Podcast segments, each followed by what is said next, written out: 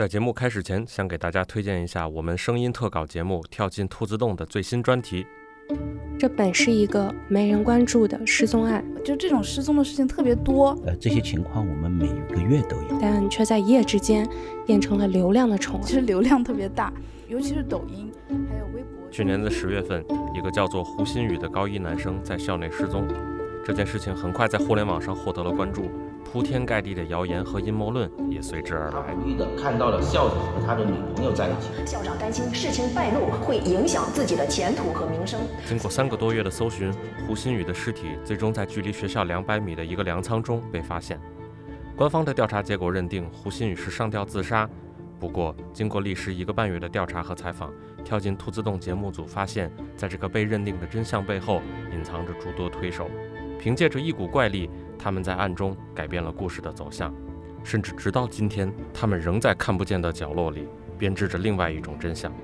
您您是胡鑫宇的表哥？对对对。嗯，那您发这个视频是为了什么呀？我也不知道啊。您真的认识胡鑫宇吗？这期节目正在连更中，从本周二到周五每天更新一集，你可以在 show notes 里找到节目的链接，期待你的收听。用声音碰撞世界，生动活泼。Hello，大家好，我是丁教，欢迎收听全新一集《What's Next 科技早知道》。好，科技早知道的朋友们，大家好。最近几个月是 AI 人工智能如火如荼的几个月，我这边又请到了我们一年多前来我们科技早知道做节目的 Reynold。DataBricks 的联合创始人，他在一年多前跟我们讲了一些关于 DataBricks 的发展一路走来的历程。Reno，你好，欢迎你返场到我们的科技早知道节目。哎，你好，你好，浩宇，还有大家好。最近六个月，人工智能是几乎每天都有很多的新的消息，包括 DataBricks。两三个礼拜之前啊，开了一次用户大会，Snowflake 也在同一个时刻啊开了一个用户大会。当然了，最终大家提供的技术不一定是一样，但是说了很多类似的话题。我观察到有一点，不管是你们的 CEO 还是 Snowflake 的 CEO Frank，都说了几乎同样的话：“This is the best time to be alive。”现在是作为人类的最好的时刻。能不能讲一你讲你的想法？你是对这句话是怎么想的？怎么理解的？这一点我是很相信的，因为我觉得从个人角度出发，那么无非你希望自己做的这个贡献可以有一定的影响力，对吧？那么对于我们这些做技术的人来说，呃，我觉得可能没有任何一个之前的时代有现在这么的 exciting。只要是在这个行业里头，不管你做的是前端后端，只要跟它相关的，你可以看到，其实你做的一点一滴正在改变这个世界，而且这个改变世界的速度越来越快。比如说几十年前的时候，做硬件是一个巨大的这个机会，也是一个改变世界的事情。但作为硬件，可能需要一个好几年的时间才可以看到成果。而到今天，因为 cloud，因为 AI，你去做某某一个改变，很可能在几天之内，你就可以看到一个成果，然后可以看到它影响着很多很多，直接和间接的影响着非常多的人。而且你可以看到，经过长期的积累之后，这个改变会越来越大。这个最近六个月比较大的一件事情就是 ChatGPT 出来横空出世，然后大家觉得哇，这个呃生成式的人工智能到了一个新的阶段。一年多前你已经强调了，哎，我们 DataBricks 就是 embrace 拥抱 AI 的一个公司。那这一次的生成式的人工智能，为什么跟一年多前你谈到的 AI 是很不一样？从技术上来讲。我觉得有几点，就具体技术上可能有一些本质的区别，包括了，比如说现在大模型的这个 size 非常的大，对吧？跟然后可能训练成本非常的高，啊，但是我觉得可能更重要的并不是技术上的这个区别，而是在十二月份 GPT 发布之后，突然间大家都看到了这个，我指的大家不光是技术人员、从业人员，而是所有的包括了不懂技术的人，各个 CEO，大家的爸爸妈妈。他们都发现了，哎，人工智能好像真的正在颠覆 我对世界的认知，它在颠覆我对计算机的认知，然后这就导致了从董事会 boardroom 到 CEO 都突然间对这一方面有非常大的这个推动。那么我觉得里头有就是你要一个技术成熟跟这个推广有两点很重要，第一点是你需要有足够多的人相信它。另外一点是你要有足够的人相信他们能够做到这个事情。我觉得十二月份之后呢，可能全世界百分之没有百分之一百，可能有百分之九十九的人都相信，哎，现在人工智能跟以前不再一样了。然后另外一点是，他们突然间觉得人工智能离自己很近，不一定说他是自己去开发模型，但他感受到了，哎，我可以利用这个 AI，我可以利用人工智能来够改变或者提升我的这个 business。那么这两点加起来之后，我觉得就是一个市场成熟的一个或者市场爆发的一个最重要的两个基础。对对对，五月三十一号我们聚会的时候，你提到的一个观点就是 generative AI 出来以后，data stack 这个数据站啊都会被冲击到，就公司也会大大冲击到。每个公司如果说不重新去思考这个 data stack 的话，不管你以前做的怎么好，就 become irrelevant 变成恐龙了。这个对我触动蛮大的原因，是因为也就仅仅在六个月之前，对吧？Snowflake 也好，DataBricks 也好，都是属于当红的榨子机。就是非常非常热门的，但即使是这么热门的公司，你都觉得，哎，如果我们不去拥抱一个新的这么一个潮流，我们也会变成 irrelevant，我们会变成恐龙。能不能给我们的听众朋友们细细的呃讲一讲你当时候为什么这么想？对我先解释，说澄清一下，就是说变成恐龙，这个变成 dinosaur，并不代表说这个公司会，比如说一昼夜之间这个消亡。我记得我当时说的话，可能是开始一个十年、二十年或者甚至三十年的这个衰减期，而这个衰减期呢，可能你会看到这个公司其实越做越好，呃，利润或者说营业额越增长越快，但是呢，其实已经是一个这个衰减的开始了。这原因是因为所有只要跟企业软件，就 DataBricks 啊，包括你刚刚提到其他公司，都是这个 Enterprise。企业软件市场嘛，那么企业软件这是一个非常慢的周期，你是不可能会因为这某一种技术瞬间这个不管是一个特别好或者特别不好的这个影响，造成有昼夜之间巨大的改变的。那么我之所以这么觉得呢，其实呃可能两点吧。第一点是我觉得从 Gen AI 或者说 Large Language Model 的角度出发，它跟软件相关最大的冲击可能是这个人机交互的这个方式。因为传统其实有很多不同的 UI，对吧？User interface 有不同人机交互的方式，这有可能是你有这个 graphical user interface，然后有可能是一个命令行的模式，有可能是这个比如说你用 API 编程的模式。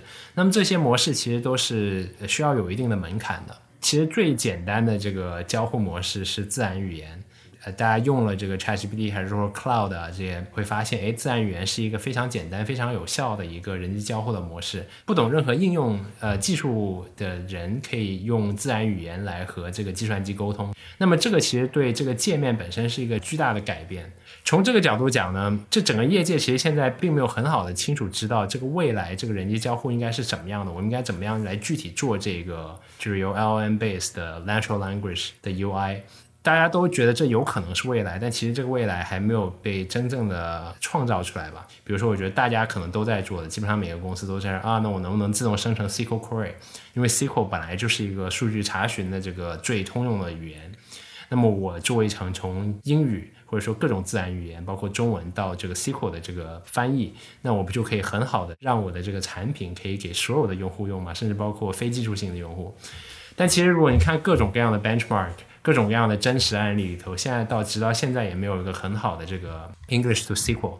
所以我提到的可能它对这个界面的巨大的改变呢，并不一定是大家想象中的啊，我可以直接把这个自然语言翻译成某一个现代计算机知道的东西，它很可能会需要有更深层次的这个技术的改变，啊，具体是什么呢？其实我也不知道，因为目前这个世界上并没有解决这个问题，但我非常相信。这个问题是会被解决的，而且被解决了之后呢，会对现有的所有的数据分析和编程相关的工具都会有很大的改变。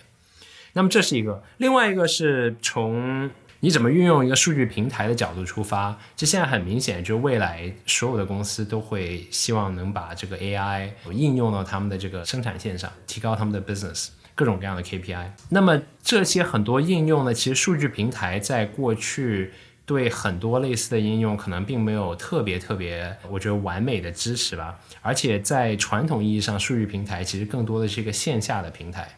但是当你需要大量的应用 AI 在你的生产线上的时候，这个时候需要你的线上线下平台有非常好的集成。因为你首先你需要线下平台来 train 你的这个 model。那么传统意义上的数据平台，如果你想象化的话，基本上就是完全是一个离线的状态。那么我觉得，因为 AI 的关系呢，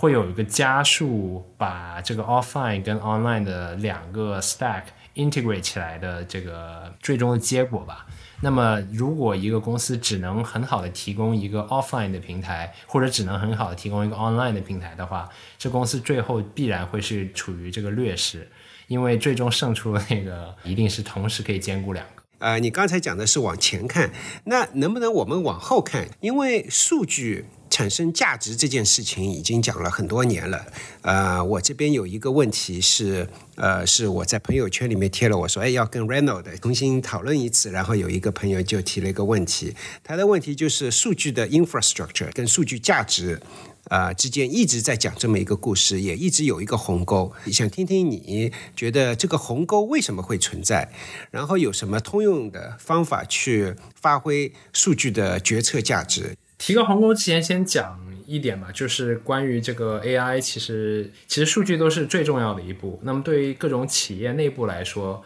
呃，其实有好的数据平台，有这个好的数据，能够把数据整合到具体需要的这个格式、需要的这个平台里头，本身就是一个竞争的这个优势。呃，就比如说我们刚收购的这摩赛公司，他们觉得他们发展的呃两大瓶颈，第一个是这个一点三个 billion，呃，十三亿美元，只有你们这样的那个财大气粗的公司能够买得起。他他们这个很不错的公司啊，但是他们他们内部觉得自己发展的两个最大的瓶颈，第一个是这个世界没有足够多的 GPU，第二个呢是呃。客户需要有数据，可 是客的 data 需要 ready，它才能够能 train 它的这个 LM model。如果 data 不 ready，就 AI 的 infrastructure 再好也白搭。那么回到刚刚这个数据，你刚刚说可能数据平台和这个呃价值之间的鸿沟，各个公司其实都投入了很多，不管是钱还是人力在数据平台上。我觉得他们其实也不是傻的，这些公司大多数数据平台你是可以看到有真正的结果的。但是你可能也可以看到很多失败的这个案例，就可能每个公司都是上亿美金的这么投，每个大公司都是一个上亿美金级别的投入，就没有足够多成功案例，他们是不会这么做的。但其实有很多失败的案例，我觉得失败案例有很多原因，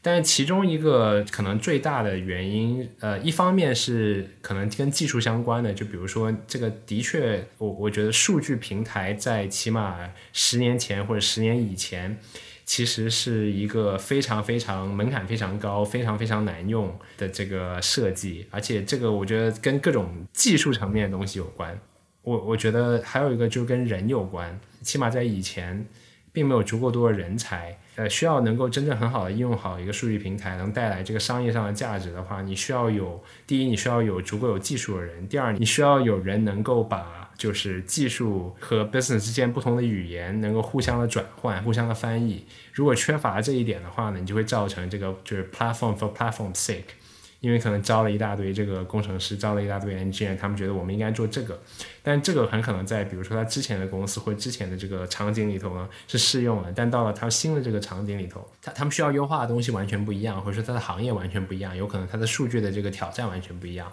所以会碰到这样的问题。然后还有一个呢，是我觉得，说实话，我觉得云就 cloud computing 对这个是一个比较重要的事情，因为其实大家人的精力都有限，大家这个时间的这个 attention span 也有限，就甚至包括了一个 exact，你有可能在一个公司，在一个大公司，比如说一个 CIO 或者什么，他有可能就是几年的时间平均下来，在 cloud 之前呢，比如说做一个数据平台，做任何的数据 infrastructure，你首先碰到第一件事情就是我需要购买。这个真正的机器，然后等到机器上线，选择好了，这个竞标竞好了，弄完了，各种各样的 review 搞完之后，可能已经两年之后的事情了。这个时候，你甚至那个呃 CIO 或者他下面的 VP 有可能已经不在这个 公司里头了。所以我觉得，呃，现在的速度越来越快，因为 cloud 的原因呢，就很可能你可以在一个礼拜之内上线，一个礼拜之内做完 POC。我可能还是需要经过慢慢的这个 security review 啊，这个 procurement 啊，但这些其实就就相对以前来说已经是这个光速了。啊，我觉得这一点其实也有很大的帮助，让这个数据平台们可以发挥的空间越来越大，因为你可以有一定的这个 vision，然后你可以在有限的时间之内看到它可以上线。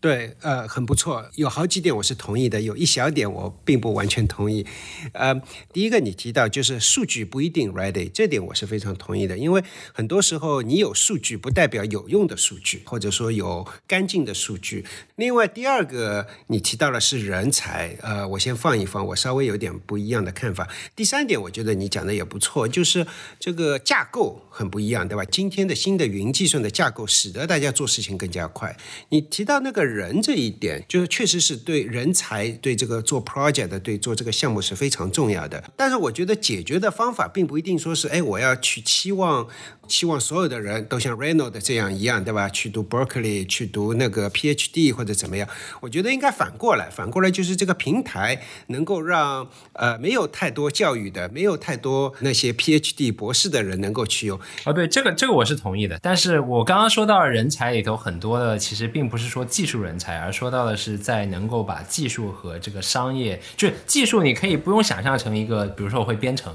它有可能是你对数据的洞察力，你了解数据有什么样的用途，包括你可能需要有一定就是基本的统计知识，就我可以直接给你生成你所需要的所有的统计数据，但如果没有办法去诠释这一些事情的话，这本身也是一个门槛。对，但是我觉得解决这件事情，并不是说那个 data literacy，对吧？教育程度，就像你说的，这不一定是啊编程的教育，但有可能是懂统计，有一些洞见，或者说对数据有些洞见。但我觉得今后还是需要让这些就是没有太洞见的人也能够产生洞见。给你们公司做个广告，因为我就听了你们的 keynote，对吧？你们有一个新的产品的 Lakehouse IQ，对吧？哎，这个就是让我感觉到它是能够帮助那些对数据。据对统计呃不那么敏感的人能够产生洞见。你刚才提到的是为什么过去十年或者若干年有这么一个鸿沟，是因为过去的平台对这个人才的呃要求蛮高的，但是今后不管是一年、五年、十年，呃，我相信这个要求会大大的降低。对你就算看今天 Databricks 的产品，就比如说我们用户可以非常简单的这个 setup，然后你如果需要分析，甚至比如说几一个 exabyte 的数据。你可以是一个很普通的这个 engineer 就可以做到，Databricks 基本上会帮你解决底层所有的问题，这个在十年前是一个不可想象的事情。呃，那么我觉得接下来会做到的一定是让这个呃产品越来越用，越来越易用。所以不管是从自然语言的角度出发，还是其他角度。都可以让到受众就越来越广。对对对对对，很多朋友呃跟我聊说，哎，DataBricks 跟 Snowflake 的区别，然后很多人觉得，哎，我看 Snowflake 很很容易就看懂，呃，就是一个数据库说穿了，其实非常能够理解。但是对 DataBricks 做的东西，很多时候很多朋友觉得不不能完全理解。我觉得你刚才解释的就非常的清楚，就是其实就是提高大家使用数据的能力，使得大家处理这些数据啊，不管是那个 volume、scale。Speed 还是怎么样的各种各样的功能，呃，就不需要有那么多的 sophistication，对吧？对，这但这只是其中一半，另外一半是 AI。是的，是的，降低数据和 AI 的这个 使用门槛。我们暂时从节目中走开一下，我是感言听教。那最近我回到了硅谷，正巧我们的监制刘灿也在硅谷探望家人，那加上我们科早的另外两个常驻硅谷的主播。硅谷徐老师，还有我们的出海专栏的主持人 Richard，那我们科早的几个主播终于在远程录制了非常久之后，能齐聚一堂了。所以我们准备在硅谷开一次线下的见面会，那时间会定在八月六日的下午。为了保证大家能够充分的交流，所以我们这次的活动也只针对我们生动胡同的会员开放了。那具体的报名的信息，请参见我们的 show note。好了，那我就说到这里，我们再回到精彩的节目。呃，我注意到那个不管是 DataBricks 的 CEO 阿力，还是 Snowflake 的 CEO Frank，都说了同样一句话，对吧？This is the best time to live。另外一句话，他们也是说同样的话，他们觉得今后啊，每个公司都会成为 AI plus data 的公司，就是任何一家公司以后都会要有 AI，都会要用 data。那我想问问，就是从这个角度上来讲，DataBricks 是想提供全站式的服务吗？就是不管你一个公司，对吧？我是 Home Depot，是做零售的，是怎么样？反正你要处理 AI 或者处理数据，都到我这边来，这是你们的 vision 吗？对，这个 vision 其实在几年前就已经这么确立了，就我们说 DataBricks 的 Data and AI Company。但这个 vision 不代表我们不会跟比如说生态系统里头的其他公司合作。但这个 vision 的意思是我们希望成为你会第一个选择的平台。我觉得一个比较好的例子就是一个 iPhone 吧，iOS 是一个非常好的集成的平台，那么基本上可以满足你绝大多数呃的需求。那么在 iOS 里头也有各各种各样的 apps，这 apps 能够来弥补，比如说平台本身的不足，让平台更加的有效。嗯嗯嗯，那我们那个插一段，可能对听众来讲比较有趣，但是 put you on the spot 的一个问题，就是 DataBricks 的友商 Snowflake，对吧？你们最近竞争的也是蛮激烈的。大家去 Snowflake 大会，在 Las Vegas 的机场就能够看到一个 DataBricks 的广告，就是哎，我比它的速度快九倍。哦，我们说的是我们会比它省省九倍的钱。然后你打开那个网站的时候，其实是显示了九个不同的客户的案例，分布在各个不同的行业。呃，从 Snowflake 迁移到 DataBricks，很大很重要的其中原因就是 Snowflake 太贵了。呃，所以说这个九杯并不是一个 marketing 的 number，是一个实际的背后有数据去支持的一个 number，对吧？呃，对，它它其实九既是一个就是说 benchmark 的这个结果的数据，也是一个这是一个一语双关嘛，也是一个九个不同的故事在那个网页上 DataBricks.com，然后 slash nine x。对我最近可能一年多吧，在观察 Snowflake 跟 DataBricks，至少在呃 messaging 上面的一些你来我往的这些，呃，我我就想起了二十多年前 Oracle 跟当时候的数据库的另外的 Sybase 跟 Informix，基本上。差不多，你看，当时候大概二十多年前，硅谷的幺幺零幺的公路两旁不都是有那个很大的广告牌嘛？就是 Oracle 跟跟 Informix 就互相的有一些你来我往，对吧？然后最近一年多我看到的 DataBricks 跟 Snowflake 的也差不多。然后你是怎么看这么一个跟你们友商的 这么一个盛会，或者说他们的这些举动的？包括他们跟 NVIDIA 也有合作，对吧？这也算是他们的一个大亮点之一。你们买了 Mosaic ML 啊，然后 Snowflake 宣布跟 NVIDIA 呃合作，对，能不能跟我们 bring up to speed what's going on？对，我觉得，呃，就就说句实在话，其实 Snowflake 在他们的大会上虽然是同，就是比较，我觉得比较搞笑，就是两个大会在同一个时间。我这里先澄清一下，这个事情不是 DataBricks 干的，因为我们在 Moscone，Moscone，我相信浩毅你有知道，要在 Moscone 就是三番的这个。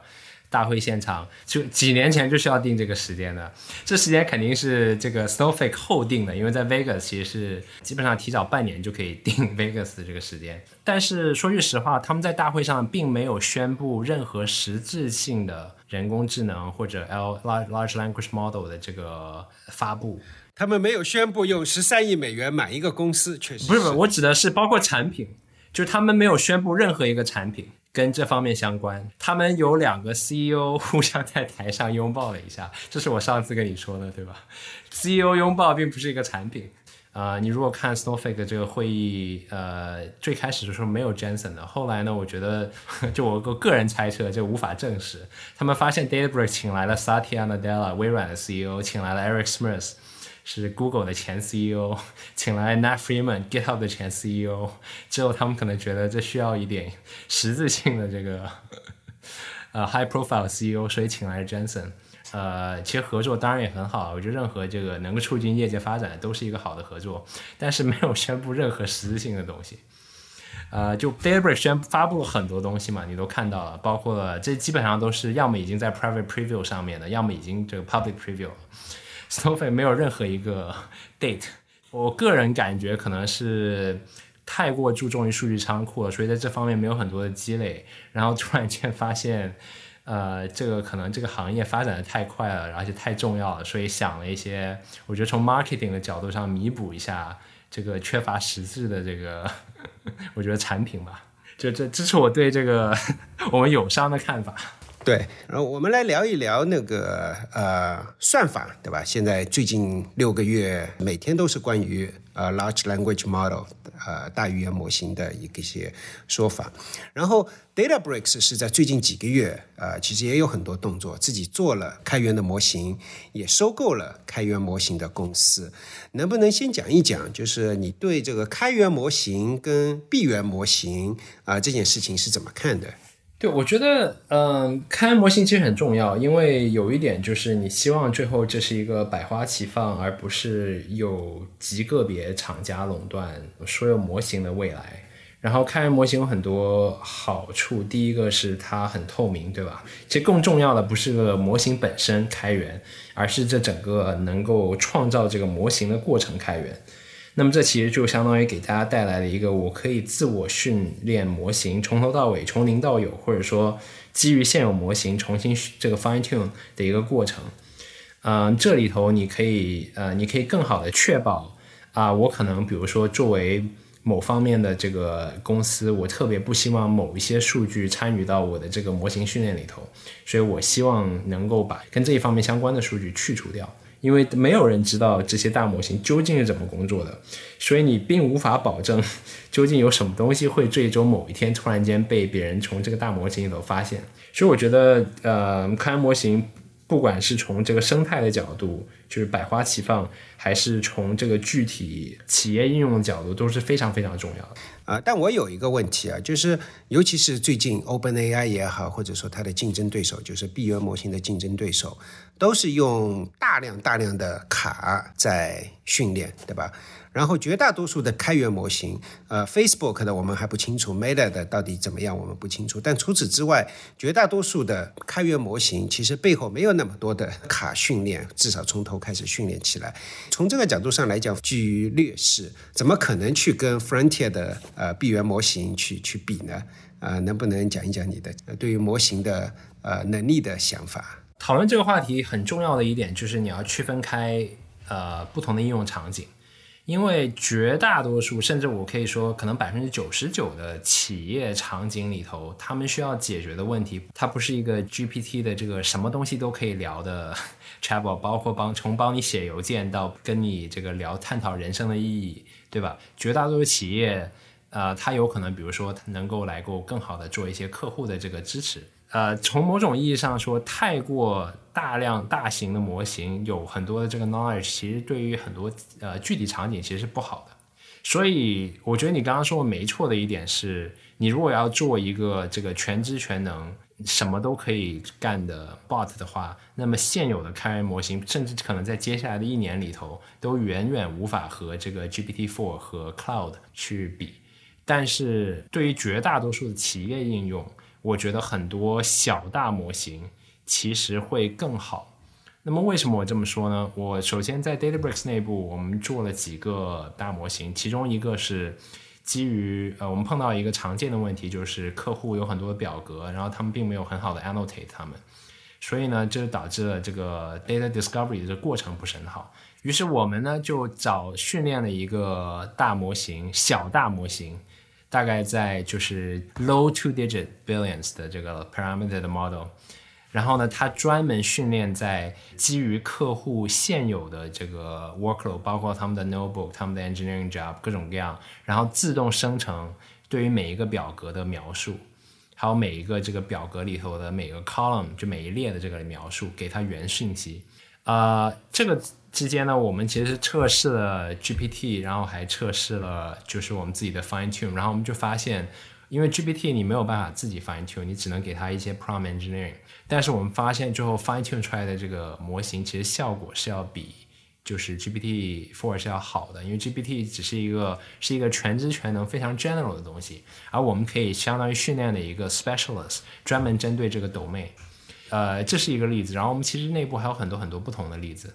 然后一般来说，我们总体会发现 GPT 最容易上手嘛，因为它毕竟只是一个 API，你直接 call 就好了，不需要做任何事情。但是当你有一个我觉得定义好的需要上到生产线上的这个模型的时候，这个时候一般你会有一个比较呃，就是 narrow 或 niche 的一个 domain 的 application，你知道怎么去 evaluate 它，然后你做成一个闭环开始训练，然后去怎么提高，按照生产线上新的数据来提高它，之后 fine tune 的结结果一般会好过这个就是没有专门针对这个训练过的模型。而我觉得这其实也有道理，对吧？就是说你你需要做的场景越专一，你就越容易定好这个你的 evaluation metric。那么其实 ML 本身就是一个 optimization problem，所所以我觉得很多企业内部的场景在未来来说，首先肯定会有很多的这个 GPT 或者 GPT 类似的这种 API based model，但是呢，也会有很多很多大量的小大模型应用在具体的场景里头。对，所以说那个小大模型是对，至少是对 B to B business 企业内部的软件，你觉得其实是更适合？呃，也不一定更适合吧。我觉得不同场景，但我觉得会有很多很多的场景，这种会更适合。其实大家都知道，我就算今天用 OpenAI 的 API 开始。很可能明天我会转换到另外一个公司的 API，比如 Google 的 Bard 的 API 或者其他的这个 Anthropic 的 API。那么我可能后天会自己 fine tune 一个模型，所以我希望有更好的这个就是 model 的 abstraction。呃，我当时在内部开玩笑，就是说我接着接下来一年，可能这个世界上大概会有一百万个 model gateway。就就很简单，其实就是把这个 model 的 API 抽象起来的实现，会有一百万个这样的实现。尤其让大家每个人都做一个自己的这个 in house 的实现，我们还不如直接做一个开源的版本，然后直接 host 在 Databricks 上。这也是我们发布会的其中一点。对，呃，我我觉得基本上，呃，我不清楚是不是一年两年，但是三年、五年、七年之内，绝大多数的公司都会有自己的基于大模型的软件。啊，这个时候需要有一个 gateway，我觉得呃是非常正常的，所以说这也是你们的一部分。对，我觉得现在的这个步伐已经很快了。就我们在大会上也宣布了，在过去三十天，有超过一千家一千家企业在 Databricks 上训练了 Transformer，而且 Transformer 其实进入到大家的就真正进入到大家的这个眼里头，可能也就是六个月的时间，从 GPT 就三点五出来之后。嗯，这里面有两个问题啊，一个不能说两个问，就是两个点，你 comment 一下。第一个就是，如果你是去问 OpenAI 的 CEO 啊，Sam Altman，他会说，哎，以后主要就是大模型、超大模型的能力提提升。然后你就尽量用那个超大模型的，而不是自己去建自己的小模型啊，或者说小呃小大模型啊，这是他的一个观点。呃，另外一个就是，就是说我是非常同意你在企业里面，其实那些 use case 那些应用场景，其实用不了那么复杂的大模型，那确实是。但有一个点就是它的大模型的编程的能力啊，编程一个 API 也好，或者说编程 C、Java 语言或者 Python，还是编程 SQL 这个。编程能力，我觉得还是蛮重要的。就是应该说是模型的能力越强，它的编程能力越强，然后呃越越不容易出错，也能越越能做复杂的事情。这是我的看法。对，第一点，其实我觉得太大的模型在很多上面其实是有就是有弊端的，就两个明显的弊端，我可以讲一下。第一个是它成本很高。那么，尤其你在做 POC 的时候，我觉得一般这些没有所谓。但等到你真正的有大规模应用的时候，这其实会是变成一个很大的问题。然后，我觉得就算超大模型本身，其实他们也会做各种各样的在这方面的 optimization。就比如说，其实现在基本上已经证实了，对吧？GPT-4 其实不是一个模型，而是其实是很多个这个小一点的模型的组合。另外一个，其实速度就是大模型速度会很慢。这慢的原因其实跟成本一样，就是因为它实在有太多的 计算需要这个完成。那么很多这些计算其实跟你真正需要的应用场景并没有关系。这我同意你，因为前一段时间有那个 OpenAI 的呃架构就泄露出来。啊，有些人觉得被泄露出来，至少，然后其中提到 M O E，对吧？然后大家觉得，哎，这是这是非常用负面的去看。我记得好像二级市场都会对这个 对这个 Large Language Model 都会有些很很负面的影响，觉得是不是走到头了才去用 M O E？我我觉得并不是，我但但我觉得这个 make sense，对吧？因为你我如果是一个编程的 Bot，为什么需要去这个聊莎士比亚呢？嗯，所以我觉得从很多企业具体应用里头，最简单的就是，那我甚至都不需要 M O E，因为我这个本来它就是一个很简单专注的 niche 的 case，这是一点，所以这会带来更低的成本、更高的这个性能。然后你刚刚的第二个是编程能力，对啊，我觉得编程能力是一个很呃质的改变啊，我我觉得现在只是看到了这个开端。接下来会有更大的改变，会让大家的效率大大的提高。你同不同意？就是那些超大模型 Frontier 的 model，它的编程能力会比这些开源模型好很多，会在今后蛮长的一段时间。我觉得应该不会，因为其实你我想一想，这个他们基本上也就是用 GitHub 的 code，这个 open source code train 出来的。我我觉得，与其讨论模型的大小，在这种专业应用里头，我觉得更重要的其实是训练的数据。就比如说这个 Mosaic 的这个，它有个 data research team，这个 data research team 的规模几乎跟它的这个做就是模型的这个训练人的规模差不多大。因为其实这很就模型训练里头很重要的一点，就是你能不能找到合适的数据来训练。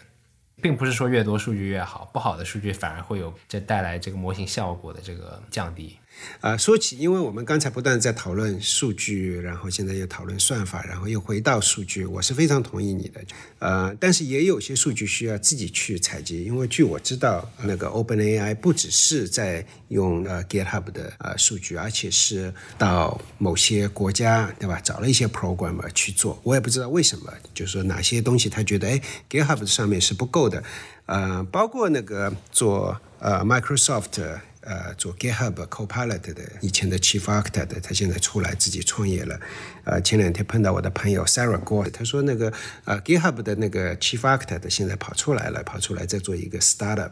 他觉得，哎，我要做这个 Startup，不就去采集这些数据吗？后来发现，哇，这个呃采集数据的难度比他想象的远远的。他本来以为啊，跑到什么样的公司就能够采集到什么样的数据，后来发现跑到那个公司，人家以前要么对这个数据不 care，或者不重视，或者说怎么样，实际上都不能用。他还是要从头开始去采集这些数据。啊，所以从这个角度上来讲，其实这个啊高质量的数据啊，其实还是比较缺的。然后如果说一些企业如果能够真正拿到那些高质量的数据，也许大模型、小模型是次要的。各数据的提高，其实在跟这个模型。本身的这个规模降低上面是可以有互相弥补的，有可能你有更好的数据之后，更好的算法，其实有可能模型可以更便宜，因为你可以用更小的模型。对，然后再讲最后一点，对吧？做做 AI 永远就是算法、算力、数据。这个算力这个角度来讲，几个大的做大模型的公司，包括 OpenAI，包括 Google，或者说还有几家公司，它可能有大量的算力，但是现在去买那个 GPU 卡，呃，是一卡难求。你是怎么看算力发展？这件事情的，对，我觉得其实这个是已经发生的事情，就的确现在很难有足够多的 GPU。NVIDIA 并不是不想生产更多的 GPU，他们是被 TSMC 限制住了，它能生产多少 GPU。TSMC 也不是不想自己生产更多的 GPU，而是从物理上它并没有办法很快的生产更多的 GPU。所以这一点我觉得的确是个问题，呃，我觉得这有很多吧。一方面是软件上的发展可以更好的优化这些，相当于可以把现有的算力让他们可以放大，有更大的这个呃作用。然后另外一方面呢，是世界上其实也有 GPU，但它有可能不是在就是你想要的环境里头，比如说 Oracle Cloud 里头有特别多的 GPU，就是从传统意义上说，我们说了很多年叫 Multi Cloud，对吧？Multi Cloud 其实每个公司都觉得挺重要的，但实际上呢，他们可能并没有真正做到完全 Multi Cloud 的这个呃 deployment，它有可能只是说啊，我在不同 cloud 上做不同的应用。但是我觉得，因为 GPU 这个其实是起码在接下来几年会带来 Multi Cloud 的一个实质性上的应用，就有可能在同一个应用场景上，某个企业会把一部分数据平台 serving 全部放在打个比方 AWS 上面。但是它的这个 training 的这个 workload 呢，会放在 Oracle Cloud 上面，或者说哦放在 Azure 上面，因为在 Azure 跟 Oracle Cloud 它可以更容易的拿到 GPU，啊，所以这个我觉得会变成一个起码在中短期的一个发展趋势。那么如果五年之后具体会怎么样呢？我觉得这个五年这个已经太长时间了，现在科技变化太快了，预测五年已经没有意义了。但我觉得在接下来几年都会有这样的问题。对，算力永远是制衡 AI 能力发展的一个大的因素。对我可以说一点呢，就是 Mosaic 的那个 CEO，就我们收购这个公司的 CEO Navin，他可能我觉得有百分之二三十的时间都花在了 negotiate GPU 上，不管跟不同的 cloud，还是跟 NVIDIA，还是跟这个各种友商，因为这是一个很重要的一个部分。对。哎，这是蛮有趣的一个数据。当然了，你们也刚刚买了那个 MOSIC。朋友圈里面有人问，他说：“哎，那个你们和那个 MOSIC 的创始人都是属于学者出身，PhD 或者怎么样？呃，是不是这个特质是促成合并的因素？”我觉得不一定是 PhD 吧，就有没有 PhD 这个并不是很重要。但是我觉得从我们我们到目前其实收购了或多或少可能十几家公司了吧，大多数的这个创始人在那个公司里头都没有 PhD。嗯，但是我们收购的时候很重要的一点就是，一方面是创始团队的技术能力跟产品能力，另外一方面是创始团队跟我们的这个就是公司的文化之间能不能够合适吧，或互补。我前两天也是在开玩笑，就说，呃，至少在我们 to B 领域，这个你来我往或者说并购都是惺惺相惜的一点，都是自己的特质是不是能够符合啊，或者说是。呃，有人开玩笑说两个都是光头，那个你们的 CEO 跟那个 Mosaic 的 ML 的 Navin 也是呃光头，他们两个其实在性格上可能也是有点相像。对对对，然后不像做 To C 的公司，像你看那个 Meta Facebook 的 CEO 跟那个 Twitter 呃 Tesla 的 CEO 一言不合就要去决斗，呃，显然做 To B 的要文明很多。To B 公司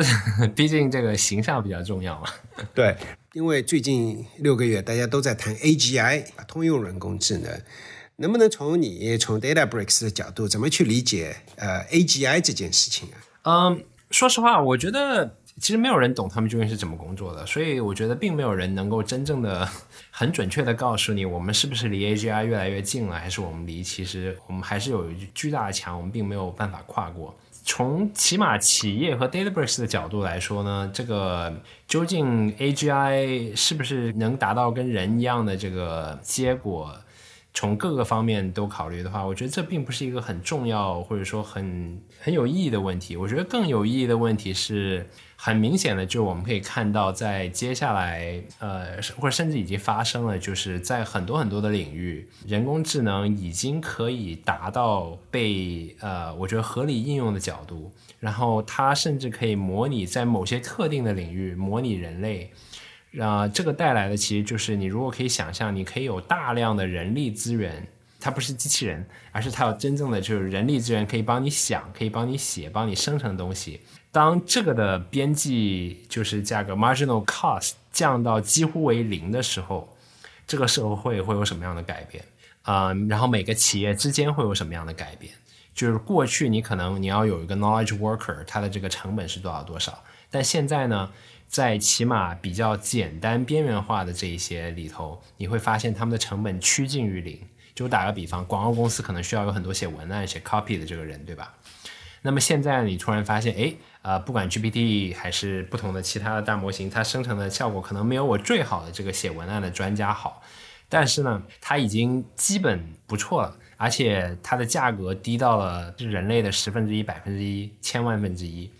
这个对我企业会带来什么样的影响？我们有一个客户，他之前有我刚刚提到这个文案，他之前有两百个写手，啊，他现在只有剩十个人了，因为他把其中的一百九十个人都用这个。L M 来取代，而且他发现现在十个人，这十个人其实是比较好的十个人，他们主要给这个 L M 带来训练和这个 validate L M 生成的东西，然后他发现他现在的效率高了很多，比以前，而且他可以做很多他以前甚至无法想象到的、无法 cover 的东西，因为人力成本太高。这是一个什么类型的公司啊？哦，这是一个广告公司。所以说你在你在提这个例子的时候，你是想说？呃，对我们人类产生的 impact，就是能够看得见、摸得着的 impact，可能比讨论或者争论，呃，AGI 的定义是什么，可能更加有意义一点，是这个意思吗？对，因为我觉得这已经是一个很大的改变，不管是从正面还是负面的角度说，都会有很大的改变。而这个 AGI 是一个目前其实没有人真正知道什么时候会到来，会不会到来的一个过程。对，这里面我有一个 comment 两个问题，一个 comment 就是你提到的 AGI，我是非常同意的，就是至少就是 AGI 这个定义是比较模糊的，对吧？你去问 OpenAI 的 Sam Altman，他会告诉你一个 average man 的一个 ability。但是上个礼拜五，当伊朗马斯克把他的 X 呃 AI 这家公司放在公众面前的时候，他就有人问他那个对 AGI 的想法。他对 AGI 的想法，那是要在某些大的，不管是物理啊还是哪里啊，有大的突破，有这样能力，他才觉得是 AGI，否则的话他不觉得是。所以说，当然你如果问我的话，我的观点一直是 AGI 已经到了。当然了，我们每个人的 AGI 的定义都不一样，所以说不存在是谁对谁错，这是一个 comment。两个问题，呃，第一个问题就是，就像你提到的一个广告公司，本来两百个人，现在只剩下十个人。那我这边想问一个问题，就是，呃，尤其是我在各种微信群里面，我看到很多人都在说，哎，这个，呃，大模型出来了六个月，但是感觉好像。没有那么多的具体的应用的落地场景，或者说是完全改变世界的那个新的 application 出来，感觉是不是有一些泡沫啊，或者说怎么样啊？你是怎么看这么一个 sentiment 的？我觉得其实它已经彻底改变了很多东西，但可能大家还没有。就我觉得第一个信息的这个传播，虽虽然现在已经快了很多，但是还是一个比较缓慢的过程。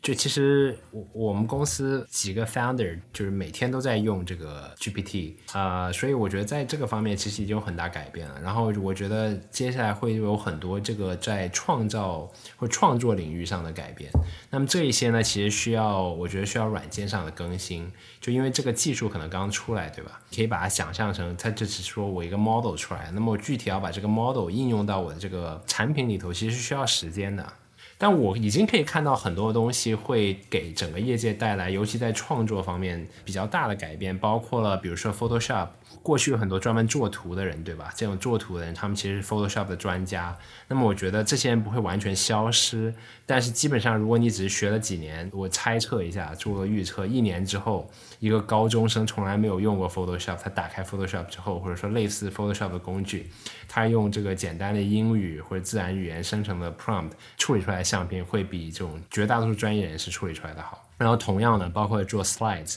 包括了建筑师怎么样设计这个，比如说室内装修的这个 rendering，我觉得这些都会有非常巨大的改变。但这些改变的这个呃前提条件是这些软件本身需要能够呃更新，然后能够引入这些 model。嗯嗯嗯，DataBricks 在买 Mosaic ML 之前自己就有过一个开源模型叫 Dolly，对吧？然后你们买的 Mosaic ML 自己也有一个开源的模型叫 MPT。呃，从长期来讲，你是希望他们用你的这个开源的，还是说其实你觉得都无所谓？反正我们并无所谓。我我们发布 Dolly 的原因，并不是为了发布一个更新的 model 让大家来用这个 model，因为大家用我们发布的开源 model 还是用别人发布的开源 model，对于我们来说没有任何这个商业上的影响。但是现在你们买了 Mosaic ML，它的 MPT 至少还不错的，有没有一种期待，就是说 MPT 成为一个开源模型的一个领军人物？啊，我觉得看就是呃不同的团队的理解吧。从我的角度来说呢，其实呃我们并不需要它成为最好的 model，但是我们会一一直投入来够提高这个开源的这个就是生态的 model 的这个效率跟效果。那么从那个 model team 本身，他们当然是希望这个 model 可以成为最好的 model 了。而且目前来看的话，他们已经是了。所以，如果成为开源大模型里面的领袖，这是一个 bonus，而不是一个你们买这家公司的一个基础。对我们买这个公司的原因，不是因为他们有 MPT3B，但是我觉得是因为 MPT3B 证明了他们第一有他们有能力去训练特别好的 model，第二他们有这个训练这么好 model 的 infrastructure。所以他们可以设计出来这个 infrastructure 给他们自己用，然后给他们的客户用。对，然后稍微八卦一下，轻松一点。然后我在朋友圈里面贴了那个要跟你对话。然后有有一个朋友他说：“这个你们买的这个 Mosaic ML 这个创始公司，之前把一家之前的一家公司卖给 Intel，结果搞砸了，然后 Intel 的钱打水漂了。不得不佩服这个创始人很会卖故事。”你们也看到，他上一次卖给 Intel 以后，呃，至少那一个产品并不是在 Intel 里面很成功，呃，有没有对你们那个买这家公司产生一点 hesitation 啊？就我们在收购过程中，当然会做很多这个 diligence，包括了这个就是之前创始人的过去，其实他在 Intel 内部是直接汇报给 CEO，然后他主管的这个 portfolio 包括了 Intel 所有跟 AI 相关的东西，其实已经在 billion dollar revenue 之上了。就是他以前收购公司具体的那个产品，最后并没有成功在 Intel 内部，但他的这个，呃，其实，在 Intel 的影响力是非常之大的。可能大家觉得一个几十个人的公司十三亿美金是一个非常高的价格，但是如果你看它具体的这个发展速度的话，你就会发现，我觉得可能是历史上增长速度最快的一家企业软件公司。所以从那个角度来看，十三亿美金其实并不是一个很高的价格。哦，是吗？OK，所以说并不是说卖给了 DataBricks 一个故事，也也卖了 有营收的这么一个 pipeline 在里面。对。呃，具体数字我不好公开啊，但是当我们看到他们的内部的数字的时候，呃，我们其实是非常非常 impressed。然后我们看到它的这个，不管是从就数字的角度，就具体的 revenue 的增长，它的 pipeline 有多大，然后包括了客户对产品的反馈，就是你也知道，企业软件其实是不是那么容易用的，但是客户的普遍的反馈是 it really works，非常难得的事情在企业软件上。那我们今天已经聊了很多了，技术各方面聊了很多了。最后一个问题，其实是一个大家都在讨论的，哎，这个 AI 的时代到来了，Generative AI 时代到来了，我们的工作会不会被 AI 取代？然后我们应该怎么个去面对这么一个新的时代？嗯，怎么说呢？我觉得专业性特别强的人呢，可能会受到的打击越少，而且可能他们会变得越重要。而专业性越低的人，他们可能会受到最大的影响，因为有可能他们的这个呃产出的成果反而还不如一个 LM，而且它会远比 LM 贵。但是什么东西比较难取代呢？就第一个是特别有全局观念的，比如说架构师。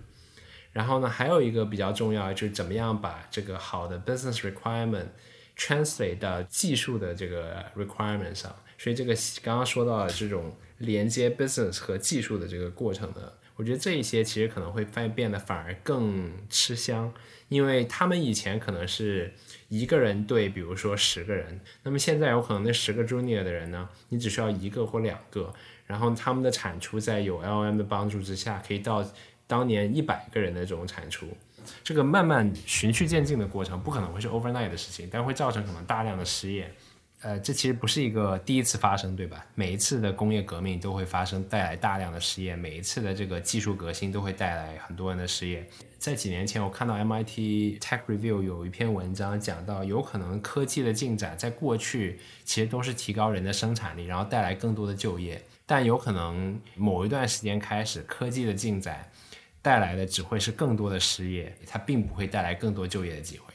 对，那我谈两个点。第一个就是对大学毕业生或者正在读大学的，你会对他们有些什么样的建议？呃，我我的意见一直都是一样的，就是说你需要有学习的能力，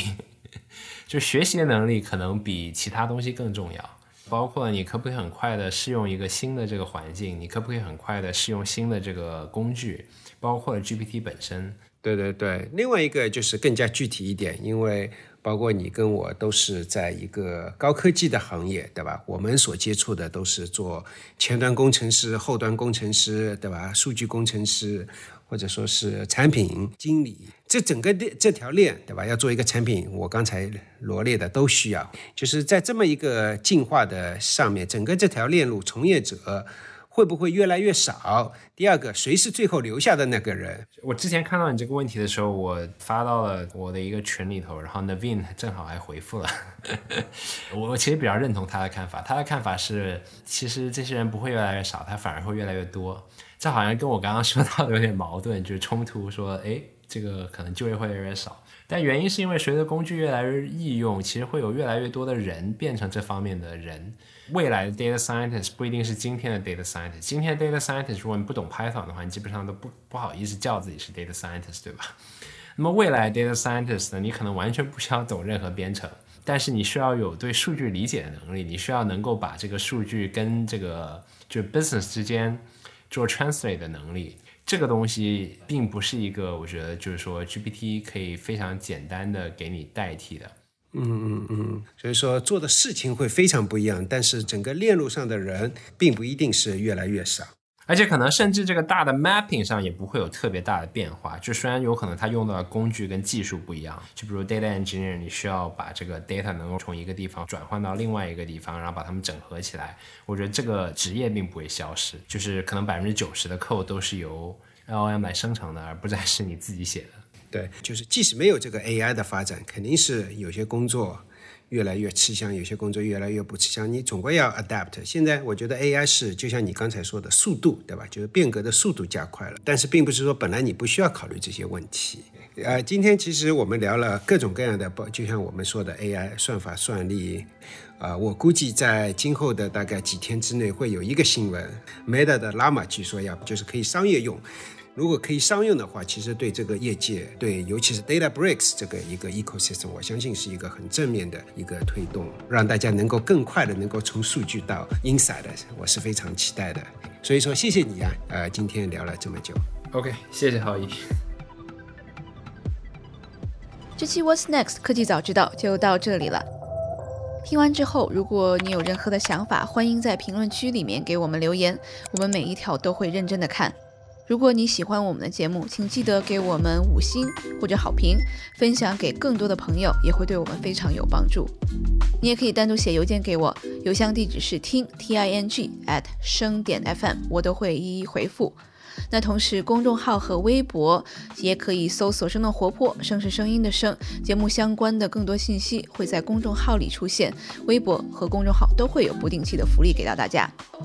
如果你想要跟我们更加紧密的讨论和分享，或者是想要认识和你一样有求知欲的新朋友，可以加入我们的微信群。进入听众群的方法是在公众号文章中扫码添加，或者是公众号后台回复“科技早知道”即可获取邀请码。期待你的加入，我们下期见。